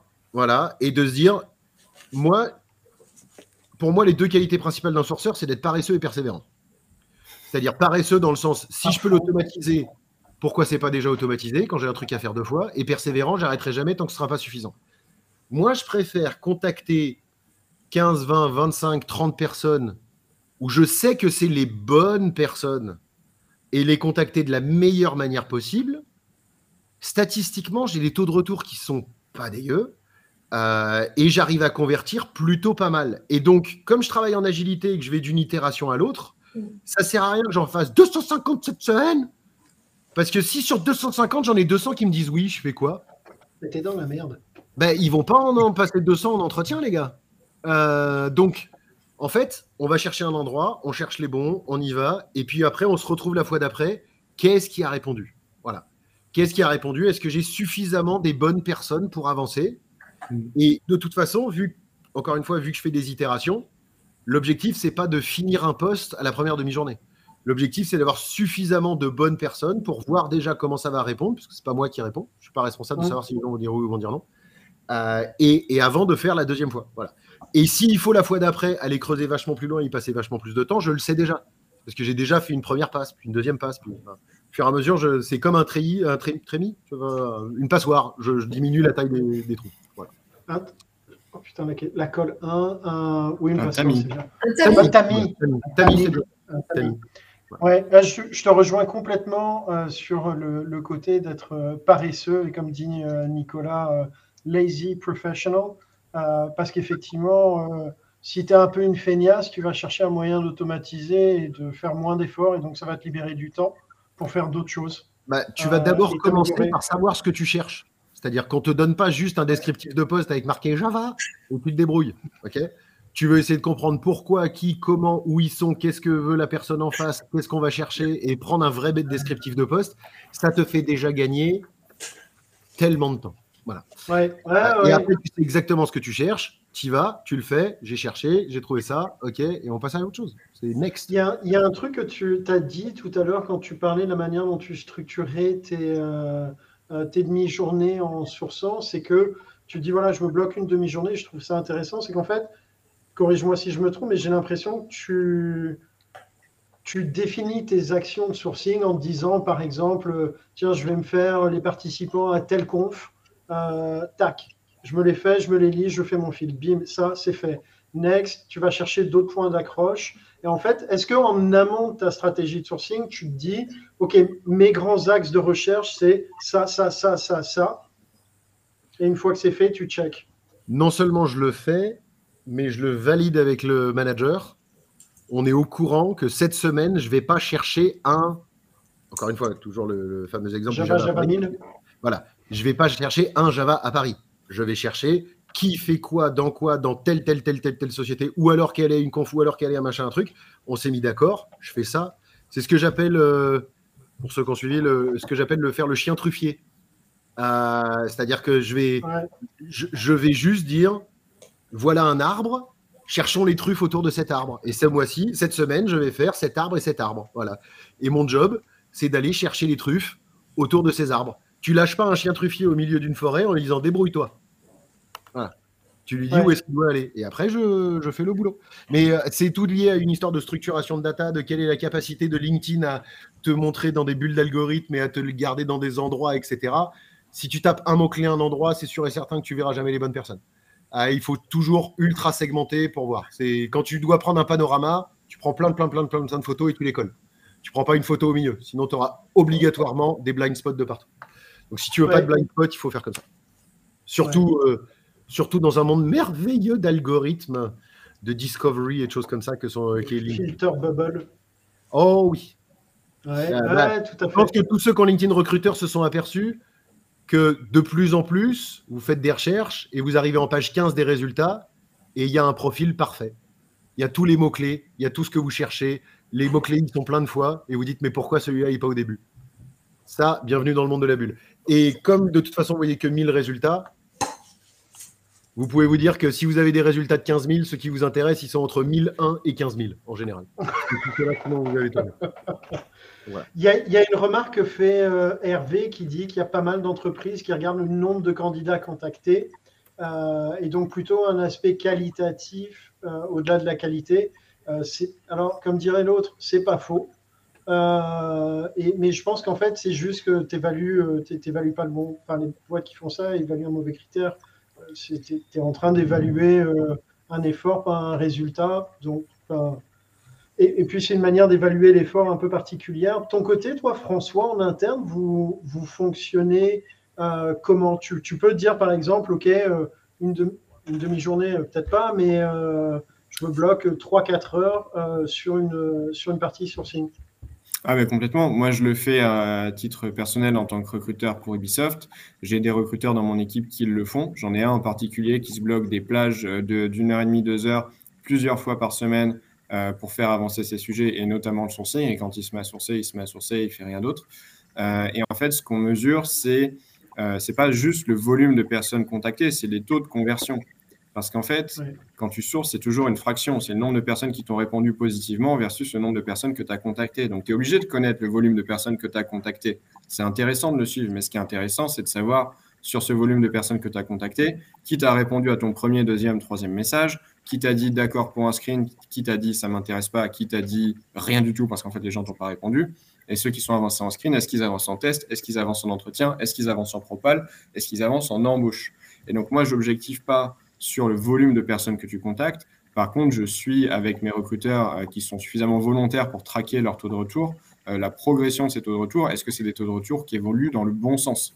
Euh, Et en fait, on se bat contre soi-même en tant que recruteur et pas contre les autres. Le but, c'est pas d'avoir des meilleurs taux de retour que son voisin et je suis pas en train de ranker les recruteurs en fonction de leur taux de retour positif, global, etc. Mais plutôt, est-ce qu'ils ont réussi d'un trimestre sur l'autre, d'un semestre sur l'autre, d'une année sur l'autre? Avoir des taux de retour positifs qui sont en croissance. Et donc, ça veut dire générer plus de confiance, générer plus d'intérêt auprès des profils, entre guillemets, dits passifs, euh, qui ne sont pas en recherche, qui ne connaissent pas la boîte, qui ne connaissent pas nos projets, et qui, euh, sur un message d'approche, sont passés d'un non à un peut-être, et après un fun screen, sont passés d'un peut-être à un oui. Moi, c'est ça qui va vraiment m'intéresser. Notre métier, c'est de construire de la confiance. Et donc, en fait, ce que tu regardes, c'est le ratio, c'est la fraction. Combien de personnes t'as contacté versus combien de personnes t'ont répondu et combien de personnes t'ont répondu versus combien de personnes sont ont réussi à avancer en process. Ouais. ouais. Euh, il y a euh, Nicolas qui faisait une, une remarque sur Pomodoro. Euh, est-ce que vous utilisez, Guillaume, ça te parle, Pomodoro? Oui, oui, je vois ce que c'est. je n'y arrive pas. J'ai tenté. je sais quoi pour les, les incultes comme moi, par exemple? Euh, alors, c'est en fait, euh, Pomodoro, ça veut dire tomate en italien. Euh, vous savez, dans les, cuisines, on a des minuteurs en forme de tomate et on tourne le Pomodoro et comme ça, on a un temps pour le faire. Donc, ça, ça revient à se mettre un minuteur en fait. Donc, il y a des extensions Chrome de Pomodoro qui permettent de faire ça. C'est des systèmes de gestion du temps. moi, le problème que j'ai, c'est que quand je suis sur un truc et que je tire un fil, si ça sonne, je m'en fous. Tu vois ce que je veux dire? Je suis sur un fil là. En fait, je sais pas. Moi, quand je source, bon, alors je sais que mon cerveau il est un peu bizarre. Euh, et voilà, je, si tu veux, il me faut un moment où toutes les recherches que j'ai faites, les gens que j'ai vus, ça commence à, à se mettre en place, tu vois. Et je dis, je vais un peu plus à gauche, un peu plus à droite. Et des fois, il y a un truc qui s'allume. Et il faut que j'aille gratter là. Et donc, si je me. C'est pour ça que mes, mes, plages de temps sont longues comparées aux autres. Hein. Euh, parce que je vais gratter vraiment. Voilà. Euh, elles peuvent se réduire si jamais j'ai trouvé suffisamment des bonnes personnes au bout de deux heures, je peux passer à faire autre chose. Mais, euh, mais j'ai bloqué ces plages-là. Bloquer des. Généralement, Pomodoro, c'est quoi? C'est 20-30 minutes? 25. 25. Euh, je, je, je sais pas faire. Et toi, François, tu fais? Non, pas du tout. Par contre, ce que je fais, c'est que j'ai des plages dans mon agenda qui s'appellent To Do, qui durent généralement une heure. Et pendant une heure, je me donne une heure intense où j'éclate ma To Do. Alors, je ne vais pas le vous montrer trop près parce qu'il y a des propales dessus, mais ça ressemble à ça. C'est un carnet dans lequel à côté, il y a des cases que je, que je coche. Quand j'ai commencé un truc, je mets une barre dedans. Quand j'ai fini le truc, je grise la case. Et en fait, pendant ces périodes de tout doux, je me donne à fond et je me dis pas, tiens, je me donne un quart d'heure pour faire euh, le reporting de telle équipe, machin, etc. Je sais que j'ai une heure pour faire ma to-do. Mon reporting, il est dans ma to-do. Je le fais le plus vite possible. Une fois qu'il est fait, je passe à autre chose. Parce que si je me donne un quart d'heure et que je l'ai fait en 10 minutes, je fais quoi des 5 minutes? Donc, en fait, j'ai testé il y a très longtemps euh, le Pomodoro. Et en fait, au bout de deux jours, que c'était pas pour moi. Je pense qu'il y a des gens avec qui ça fonctionne très bien. Mais moi, j'ai une activité euh, qui ne me permet pas de, de le faire ou ça n'a jamais fité avec la manière dont je travaille. Et puis, je pense que c'est aussi les schémas mentaux dans lesquels tu te mets. Il y a des gens qui ont besoin d'un framework et il y a des gens qui ont besoin de plus de liberté, un petit peu bah, comme Guillaume, quand il a trouvé un truc, il a envie de tirer le fil jusqu'au bout. Euh, je pense que tous les frameworks sont pas bons pour toutes, euh, toutes les façons de penser. Donc, ça peut être intéressant, mais moi, j'ai jamais réussi à, à l'appliquer concrètement. moi, le truc que j'ai arrêté, c'est euh, j'ai essayé euh, pendant longtemps, hein, j'ai utilisé tout ce qui est Calendly. Euh, tu vois, c'est-à-dire d'envoyer un message avec un candidat pour que ce soit lui qui book directement. et comme là, on parle de gestion du temps, moi, j'ai arrêté pour une raison. La raison principale pour laquelle j'ai arrêté, c'est parce que j'avais plus la maîtrise de mon agenda suffisamment. C'est-à-dire qu'il y a des gens qui bookaient des choses parce que les plages étaient ouvertes, parce que je les avais ouvertes longtemps à l'avance, etc. Mmh. Et que entre temps mes priorités avaient changé, donc j'avais changé mon agenda à moi, mais ça s'était pas forcément changé au niveau de Calendly. Et il y a des trucs qui s'étaient rajoutés. Et donc, je me retrouvais avec, bah, en plein milieu d'un moment où j'avais prévu de faire autre chose, ça me. Donc, euh, voilà. Moi, personnellement, alors j'ai beaucoup moins de volume que. J'ai pas 12 postes à gérer en même temps, j'ai beaucoup moins de volume que certains, etc. Puis j'ai des trucs où il faut les gratter au fond des choses. Donc, euh, c'est, je peux peut-être me le permettre plus que d'autres. Et ça fait gagner plus de temps à d'autres. Mais euh, voilà. Moi, j'ai, moi personnellement, pour justement garder la maîtrise de mon agenda, j'ai arrêté Calendly. Moi, Calendly, ça me sauve la vie et ça me sauve des heures et des heures de logistique. De est-ce que tu es dispo lundi en 8 à 14h Non, mais à 14h30. Bah non, 14h30, j'ai un débrief d'interview, nanana. Maintenant, je leur dis, euh, je suis dispo tel jour, telle heure. Et si, vous, si ça ne vous convient pas, vous avez un lien Calendly. Choisissez l'horaire qui vous convient. Et en fait, ce qui est bien quand tu es, enfin, moi qui suis recruteur en interne, mes semaines, euh, il y a des trucs qui changent pas. Euh, tous les mardis, j'ai un follow-up avec mes candidats. Tous les vendredis, j'ai un feedback Friday avec mes candidats. Mes points avec mes managers, ils sont posés. Mes points avec mes recruteurs dans mon équipe, ils sont posés. Euh, mes points avec ma propre boss, ils sont posés. Mes points de reporting, c'est le vendredi après-midi. Je sais comment ça fonctionne. Et où mon calendrier, je suis capable de dire alors quel jour de telle heure à telle heure, puis de telle heure à telle heure. Le vendredi, oui, mais alors pas l'après-midi. le jeudi, pas le matin, parce que j'ai que des points d'équipe et du coup, je veux pas que ça chevauche. Et en fait, à partir du moment où tu as une semaine qui est à peu près tout le temps la même avec des récurrences qui sont souvent les mêmes, Calendly, ça devient, euh, ça devient un vrai plus. Euh, si j'avais, euh, comme toi, et enfin, je l'ai vécu en, Indep, des, des semaines qui sont bah, et qui se ressemblent pas, où rien n'est planifié à l'avance, et en fait, c'est toi qui choisis à la petite semaine comment tu vas t'organiser dans, dans, ton temps pour les 5-6 prochains jours. Évidemment, je pense que Calendly, ça me, ça, serait pas possible pour moi, effectivement. C'est ça? c'est une question de contexte, toujours. J'ai réussi à faire un bug dans tout l'été. Si j'avais pu, j'en aurais, fait plus. Mais pour le coup, j'avais trouvé, j'avais la même, euh, la même problématique que toi, Guillaume, c'est de dire à un moment, en plus en gérant, en gérant plusieurs agendas différents, tu dois libérer des time slots différents pour des interlocuteurs différents. Ça peut vite devenir une plaie euh, à gérer. Et euh, j'utilisais pas Calendly, j'utilisais XAI que j'avais découvert avec euh, Mike Cohen. Euh, et, je trouvais ça pas mal parce que pour le coup, donc tu crées différents types de rendez-vous avec des mots de passe, etc., pour que les gens puissent réellement booker le rendez-vous. Et il y a une petite IA, euh, une petite assistante virtuelle ou un assistant virtuel comme tu veux. Euh, si tu as besoin de décaler le rendez-vous, qui va rechercher une plage suivante et qui gère toute la mécanique, toute la logistique et la palanquée d'email pour dire ah non, je suis pas dispo, j'ai piscine, on se recontacte. Ouais, j'ai testé pareil, mais voilà, comme, comme dit François, je, c'est vrai que j'ai pas une semaine qui se ressemble. Euh, surtout en ce moment où, voilà, entre les formations, le sourcing, le machin, le truc, euh, ça bouge de semaine en semaine. Il y a toujours des priorités, et puis je, veux bricoler aussi. Mm. Euh, donc, c'est compliqué de, voilà, d'arriver à, tout gérer, que ce soit la vie pro, la vie perso. c'est un peu trop fluide et ça manque de cadrage pour pouvoir utiliser un Calendly en ce moment. On verra peut-être dans quelques mois. Ouais, Mais ouais, tant qu'on est sur les outils, parce que je sais que les recruteurs raffolent d'outils, moi, il y a un outil qui m'aide énormément, qui s'appelle TextBlaze, qui est l'outil dont je me sers pour stocker tous mes templates, parce qu'en fait, quand tu es recruteur, il y a beaucoup de choses que tu fais tout le temps. Euh, ton template de brief, ton template de phone screen, ton invitation en entretien, euh, ton invitation pour un débrief, tout ce qui est les petits messages du quotidien pour entretenir la relation avec le manager ou le candidat, qui sont l'huile dans les rouages entre chaque étape, tout ça, tu peux l'automatiser Et, et pour le coup, j'utilise vachement plus LinkedIn qu'Outlook pour communiquer avec mes candidats parce que c'est beaucoup plus simple le mode messagerie et puis surtout je peux utiliser TextBlaze tous les jours euh, et ça me sauve la vie. Et en fait, je templétise un maximum de choses pour gagner du temps et m'organiser. Euh, ça, ça m'aide énormément. C'est un super outil. Attends, je le repartage pour que, faut que je retrouve mon flux LinkedIn. Je me souviens d'avoir ah, écouté. Je me souviens d'avoir écouté une fois une conférence d'un mec qui s'appelle Jean de la Roche-Brochard, qui est en fait le boss de Kima Venture, qui est la boîte de venture de Xavier Niel, le patron de Free. Euh, et le gars faisait une conf qui s'est intitulée quelque chose comme S'organiser comme un robot pour vivre comme un humain. Et grosso modo, il t'explique qu'il euh, a eu son premier enfant hyper tôt avec sa compagne, il en a eu trois des enfants, il a un job stressant avec beaucoup de responsabilités, il bosse en direct pour Xavier Niel. Et Xavier Niel, c'est un mec qui reçoit des centaines de mails toute la journée et qui est capable de répondre à tout le monde à tout instant euh, tout en se dégageant du temps pour euh, faire des activités de fond. Et du coup, il t'explique comment lui, dans sa vie, il s'est organisé en s'inspirant de Xavier Niel et de ses pratiques qu'il avait craftées pendant bah, plusieurs décennies dans le monde de la tech, pour s'organiser justement comme un robot et vivre comme un humain à côté, avoir quand même du temps pour sa vie de famille, pour ses enfants, etc. C'est une conf qu'il a dû faire, je pense que c'était chez The Family, parce qu'il me semble qu'il était chez The Family avant de passer côté Kima.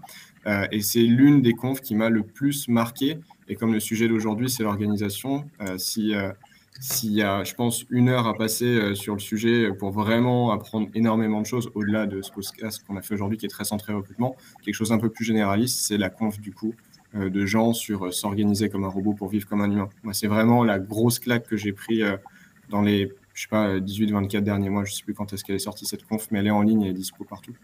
Et elle est extraordinaire. Ouais. Eh ben. Ah, écoute. Tu... Moi, je l'ai écouté sur le retour aujourd'hui. Ouais, je s'organiser comme un robot. Et attends, après, je devrais pouvoir trouver le lien, YouTube, bim, je, le partage. Ah c'est vraiment intéressant parce que, en fait, je parle de ça parce qu'on parle des trucs de template et quand tu es dans une boîte de venture, en fait, ton métier, c'est de donner des fonds à des petits projets pour qu'ils puissent grossir. Et du coup, tu es contacté toute la journée par des mecs qui ont des projets. Et en fait, il expliquait que son métier à lui, c'était surtout de discarder, c'est-à-dire de dire non, de, de, de, rejeter un certain nombre de propositions. Et en fait, il a un raccourci clavier qui est euh, très poli et qui dit quelque chose comme euh, c'est très gentil, mais on n'est pas intéressé, euh, c'est pas notre expertise, quelque chose comme ça. C'est une manière très de dire merci pour votre considération, mais on va pas avancer ensemble. Et en fait, c'est sans doute le raccourci clavier qu'il utilise le plus dans ses journées. Euh, et c'est là où je me suis dit, ah mais en fait, nous, notre métier de recruteur, c'est un peu la même chose. Moi, quand je regarde mon pipeline de conversion, mon taux de conversion global, c'est 1%. Entre les personnes que je chasse, plus les personnes qui nous envoient leur CV versus les personnes que je recrute, euh, c'est euh, un taux de conversion d'1%. Donc en fait, mon métier, c'est de dire non à 99 personnes pour dire oui à une personne. Donc pourquoi est-ce que j'automatise pas au maximum le fait de dire non à ces 99 personnes de manière polie et agréable pour que ces personnes aient envie de revenir potentiellement dans le futur, mais pour leur faire comprendre très clairement que ça ne va pas le faire pour aujourd'hui. Et une fois que j'ai automatisé ça, comment est-ce que j'automatise euh, les relations que j'ai avec les personnes avec qui j'ai pas encore dit non, mais à qui statistiquement je vais dire non? C'est-à-dire les gens qui sont dans le process de recrutement et qui sont en train de passer les phone screens, les tests techniques, les entretiens. Et on le sait bien, à la fin, euh, comme tu le disais, Guillaume, euh, c'est c'est pas un concours, c'est une compétition. Il y, a une seule chaise vide et on va poser une seule paire de fesses dessus. Euh, donc, ça veut dire que les autres paires de fesses, bah, à un moment, il va falloir les éjecter aussi euh, du process de recrutement. Mais on aura potentiellement envie qu'ils reviennent dans un process parce que tu es silver médailliste. On en parlait en off tout à l'heure. C'est un peu l'avenir du sourcing. Comment tu fais euh, une fois que tu as, écumé le marché? Bah, Tu te replies sur les gens que tu as déjà rencontrés dans le passé et que tu as déjà nurturés. comment on fait pour automatiser ça? Et TextBlaze m'a énormément aidé là-dessus. Et je pense que l'idée vient justement de Jean Laroche Brochard et de sa conférence euh, qui m'a scotché et collé une claque. Et euh, ça a complètement euh, transformé la manière dont je fais du recrutement sur la partie, vraiment la partie la moins quali, c'est-à-dire la logistique. Vraiment le truc de réserver des créneaux pour les fan screens, poser des entretiens, confirmer des rendez-vous. Le truc, on a zéro valeur ajoutée, mais il faut quand même le faire. je, suis, pareil que toi. Et, tu vois, Glenn Cassie, le grand sourceur, a dit un truc avec lequel je suis qui va tout à fait dans ton sens, qui est le recrutement, c'est inviter 20 personnes à bouffer chez toi et en laisser 19 dehors sous la pluie. Euh, c'est ça, il y en a qu'un qui va manger euh, et malheureusement les autres ils auront faim, ils seront dehors, ils avaient la dame. Euh, et, et, il faut vraiment, pour s'organiser, moi, dans les templates que j'ai dans TextBlaze, je me suis vraiment embêté à faire le gentil message de retour pour tous les candidats que j'adore sur le papier, mais qui me contactent sur LinkedIn parce qu'ils cherchent un job, parce que je suis en Suisse et qu'ils veulent venir en Suisse et je suis content pour eux, sauf que moi, je cherche des spécialistes en polymères et des machins et des biostatisticiens, trucs, des mecs qui vont jamais venir vers moi, tu vois ce que je veux dire euh, Et que les gens qui veulent faire du marketing en Suisse, on va jamais m'en demander. Euh, et, il faut que je leur dise gentiment que oui, je suis visible, je comprends, mais que je suis l'inverse de je suis l'inverse d'Indeed. I don't help people get jobs, I help jobs get people. Voilà. Mm. Euh, et, malheureusement pour eux, mais, mais c'est hyper touchy à faire quand tu es un recruteur et que tu dis, je enfin, entre guillemets, je refuse les candidats parce qu'en plus, l'algorithme de LinkedIn, il faut pas que je les accepte dans mon réseau parce que sinon, ils vont pas engager avec mon contenu, donc ils vont pas avoir de. Ils, vont, vont pas avoir de dwell time, donc il faut pas tout ça. Et en plus, je commence à arriver très très proche des 30 000, donc il faut que je commence à. Voilà, il va falloir que je fasse du clean. Donc, euh, donc voilà, c'est hyper. Tous ces trucs hyper touchy. Euh, où euh, les gens qui te contactent en disant euh, voilà, je, voudrais une mission de sourcing et que tu es déjà blindé pendant les trois prochains mois, bah, c'est compliqué en ce moment. Je suis obligé de dire on se rappelle en 2022. il faut le faire gentiment. Quoi. Donc, ouais. Ouais, ouais, mais complètement. Ça, c'est la, c'est, la vraie complexité de, d'arriver à créer un réseau qui soit adapté à ce que tu fais, en fait, à ce que tu attends de l'outil, et pas faire de la course aux chiffres euh, ça, c'est d'ailleurs une, vraie découverte pour moi avant que je commence vraiment à faire des choses sur LinkedIn. Moi, j'ai créé, je crois, mon compte LinkedIn, c'était en 2005 peut-être. Euh, donc, c'est voilà. Euh, tout début, tout début de LinkedIn et 2003, je ne sais plus. Ouais, tu vraiment... Je crois qu'il y, y, a un outil d'ailleurs qui peut te dire que. Ouais, j'avais retrouvé ça. Et, et, et, pour le coup, avant de réellement commencer à faire des choses sur LinkedIn, j'avais 2000, euh, même pas, tu vois, 800, 900, 1000, 2000 contacts, quoi, rien. moi, mon premier, mon premier truc, c'était Viaduc. Ah Viaduc, pré-Viadéo. Et oui. J'ai connu Viaduc. J'ai connu Viaduc. Exactement, Viaduc. Effectivement. C'était la minute ancestrale. C'était la minute. Voilà, alors ça c'est fait. Non, mais alors, euh, par contre, euh, euh, c'est quand même le live punchline. ça, c'est un truc de ouf. Je pense que je vais faire un best-of. Là, pour le coup, je vais me le repalucher et je vais, je vais noter les punchlines parce qu'il y a quand même des trucs de ma boule. On a allègrement éclaté notre heure de, de live, mais moi, je pourrais encore continuer quelques heures. Euh, mais je pense pas ouais, mais non, parce qu'il faut gérer son temps, M. Euh, monsieur Darcy. Ah, c'est ça, pour Modoro, ding ding. Non, allez, les sauces tomates, t'es prête? Non. Euh, est-ce que, alors, en, petit mot de la fin, puisqu'on est quand même, on parlait organisation, mais punchline, une, punchline, une citation sur l'organisation, vous pensez que vous voulez partager? François? Attends, laisse-moi chercher une petite seconde. Ok. Mm Là, j'ai rien qui me vient. J'ai pas, j'ai pas l'inspiration. Il aurait fallu que je m'organise en amont pour te trouver une punchline. Mais malheureusement, non. Non, non, j'ai, rien qui me vient. Par contre, euh, peut-être la, dernière anecdote, c'est que cette histoire de, carnet et de crayon, là, je la tiens de mes toutes premières expériences en usine, où je bossais dans une usine euh, métallurgique qui fait de l'aluminium, où tu as tellement de champs magnétiques en permanence que tu n'as pas le droit d'emmener ta carte bancaire, tu n'as pas le droit d'emmener ton téléphone, et ton ordinateur doit être allumé dans une cage de Faraday, c'est-à-dire une cage en plomb qui empêche les ondes de passer jusqu'à ta machine parce que sinon ta machine ne s'allume pas. Et donc en fait, si tu veux te noter des trucs à faire et ne pas les oublier, tu es obligé de les noter dans un calepin. Et j'avais un petit calepin de cette taille-là avec un, petit euh, crayon en papier que je mettais dans la poche de mon bleu de travail puisque tu étais en bleu de travail à l'usine. Et en fait, j'ai jamais réussi à me passer du papier et du crayon. Euh, j'ai toujours été papier-crayon euh, pour, euh, pour mes to-do et je n'arrive pas à passer sur Evernote, toutes les petites applis, les extensions Chrome, les add-ons d'Outlook, etc. Je n'y arrive pas et même dans ma vie perso, si ma to-do n'est pas sur papier, elle n'existe pas.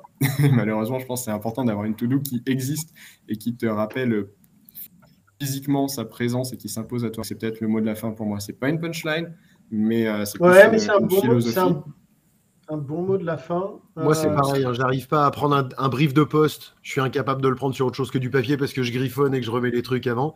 J'ai vu les trucs remarkable. Là, faudrait peut-être que je teste. C'est des sortes de, de, tablettes qui sont comme du papier où tu as un truc qui permet de transférer sur l'ordinateur et tout. Ah. Là, au moins, tu peux, tu peux griffonner. Ouais. Alors juste, tu as parlé d'un truc, François, sur la to-do. Écoute, à l'époque, moi, je gérais ma to-do dans un Excel. Euh, un Excel où effectivement, je mettais ce qui, était urgent, important. Et j'essayais de faire une matrice, euh, mais pas à trois dimensions. C'est-à-dire que je faisais des thématiques, tu vois, euh, rappeler un tel, gérer telle situation, envoyer telle information, faire tel truc, tu vois, avec des codes couleurs. Et en fait, la vraie complexité que j'avais rencontrée, c'était d'arriver à suivre euh, les tâches sur lesquelles toi, tu as fait ton action, mais tu es en attente de retour pour savoir faire tes mm. relances. Euh, et, là, pour le coup, parfois, il y a quand même souvent de la perte en ligne. Je faisais ça avec des codes couleurs. Euh, je ne sais pas si le papier, pour le coup, tu as une technique pour ça? Ouais. Devant chaque tâche, je me fais une petite case. Et quand je l'ai amorcé, que j'attends un retour, j'ai une barre dans la case, c'est-à-dire j'ai fait ce que j'ai à faire et du coup, euh, en fait, c'est un ping-pong. Dans l'organisation, c'est un ping-pong. Boum, tu as renvoyé la balle, la balle est partie de l'autre côté de la table. Tu attends que le mec en face de toi, il te la renvoie. Tant qu'il ne te l'a pas renvoyé et que c'est pas traité, ta case, elle n'est pas grisée. Et donc, tu sais, en regardant ta to-do visuellement, si tu dois avancer ou pas. Parce que c'est à toi de faire l'action ou c'est à toi de relancer le mec qui n'a pas fait l'action. Moi, c'est comme ça que je fonctionne. Super. Ouais, merci. Merci. Guillaume, est-ce que pour un, famous last word, tu as euh, une, pensée, une citation, un truc que tu as envie de partager? Faut savoir quand on a tellement de choses qui arrivent, savoir dire stop, c'est-à-dire s'arrêter, temporiser, observer et repartir en pleine conscience. C'est-à-dire de prendre du recul sur la situation et de se dire ok, qu'est-ce qui est en train de se passer à, à ce moment-là? Je m'arrête, j'analyse ce qui est en train de se passer, je prends, ça peut durer une demi-seconde. Je sais où j'en suis, je sais où je vais, et voilà. Il y a un truc que j'ai fait, j'ai arrêté de dire oui. C'est-à-dire que quand quelqu'un me pose une question de savoir, tiens Guillaume, il faut faire ça, est-ce que tu peux le faire? J'ai quasiment maintenant réussi à arrêter de dire oui dans l'instant. C'est-à-dire, c'est, je vais regarder, je vais y réfléchir, je te tiens au courant très rapidement. C'est que sinon, je me retrouvais dans des situations où on me demande 14 formations la même journée, je dis oui à 14 et je comme un, enfin voilà, c'est pas possible. Mm. Euh, et pareil pour les missions de sourcing et voilà parce que c'est, t'as toujours, euh, au bout d'un moment quand ça se passe bien, tu as des gens qui t'appellent en disant je suis vraiment désespéré, faut que tu me sauves. Et moi j'ai un côté, euh, voilà, un côté qui veut sauver les gens. Et donc je dis ah mais je vais, je, vais voir ce que je peux faire pour. Maintenant j'arrête de dire oui, je décale, je réfléchis, je respire un grand coup et, et je dis non. Quand c'est une petite décision, ça prend une demi seconde et voilà. Et des fois, je reviens en disant, ben voilà, je suis désolé, mais je vais pas pouvoir bien le faire, donc je préfère ne pas le faire. Ouais, top, top. C'est, euh, ça, c'est une preuve de discipline aussi. C'est pas évident, tu vois, d'arriver justement à un moment de dire euh, pause, stop, attends deux secondes. Je, prends une respiration, je fais, voilà, j'analyse et je donne une réponse. Ouais. Oui, surtout quand tu es un quart de point impulsif comme Bibi, il vaut peut-être mieux faire un peu. Mais c'est pareil quand tu es en interne et que tu as un directeur qui tombe dessus en disant il faut absolument me recruter un mec parce que j'ai un gars qui démissionne, etc. Tu es genre oh, je suis recruteur, je suis pas magicien donc euh, je vais pas aller Attends, je vais regarder si j'en ai un sur l'étagère derrière. c'est ça. Et tu es genre bon, il a un préavis trois mois. Ah non, non, on lui a raccourci, il a un mois et demi son préavis. Ah donc en fait, c'est pas du tout urgent ton remplacement parce que si tu es prêt à le laisser partir un mois et demi plus tôt, c'est que tu n'en as pas besoin en fait.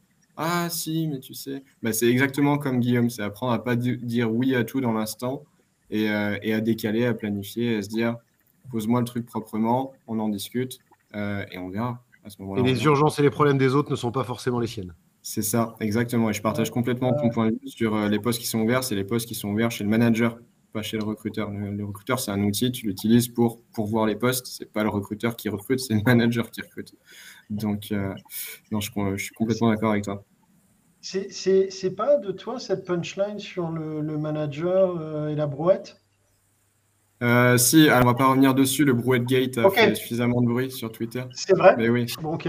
Bon, écoute, voilà. Mais je, voilà, non, écoute, ça c'est fait. Écoute, voilà. Mais je suis d'accord avec toi sur le. Je, je, je, valide la brouette, quoi. Mm. C'est vrai. Bon, et eh ben voilà, ça c'est fait. Euh, c'était en tout cas euh, un pur plaisir euh, de vous avoir toutes et tous. Hélène, Guillaume, François, c'était hyper chouette. Moi, j'ai passé un super moment. J'espère que vous vous êtes éclatés aussi. merci pour les partages. C'était top. Merci beaucoup. À fond. et, euh, et, la semaine prochaine, euh, on va parler de recruter à l'international. Euh, avec Amandine Picard de King et Jessie Caudron, que tu connais, François, d'Ubisoft, euh, et euh, un co-host que vous découvrirez mardi prochain sur l'affiche. En tout cas, merci. Ouh, teaser, teaser. merci à toutes et tous de nous avoir suivis dans nos élucubrations hebdomadaires.